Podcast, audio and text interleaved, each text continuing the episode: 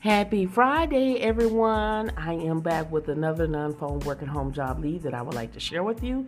Before I give you the information, if you would like to receive more non phone work at home job leads, also that goes out every single day, just like my podcast, consider going over to my YouTube channel. It's called Real Work from Home Jobs with Ressa, where I give you two jobs. And in those videos, I am sharing my screen. I'm showing you, we're talking about the job post, as well as showing you how to apply, as well as going over my free job planner, um, giving you websites um, to go practice your typing skills, and just also educate you. So if you would like to subscribe to my channel, uh, make sure you go and subscribe to my YouTube channel um, today. And again, it's called Real Work from Home Jobs with Ressa.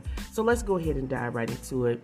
We're going to be talking about the company Peraton. They're currently seeking data entry clerks to work in their provide enrollment department, and the pay is between 11 and 23 dollars an hour. And with this job, it only requires that you have a high school diploma. Okay, so basically, what you're going to be doing in this position, you're going to be performing clerical tasks involved in organization. These tasks may include, but are not limited to, compiling data, verify data, place telephone calls to provider, and are there established contacts.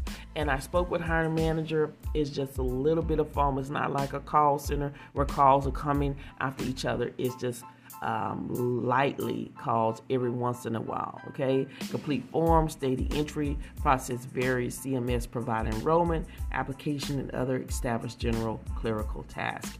Now, again, this is a remote opportunity.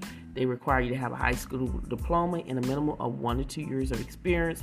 You must be a U.S. citizen or a green card who has lived in the United States three out of the past five years.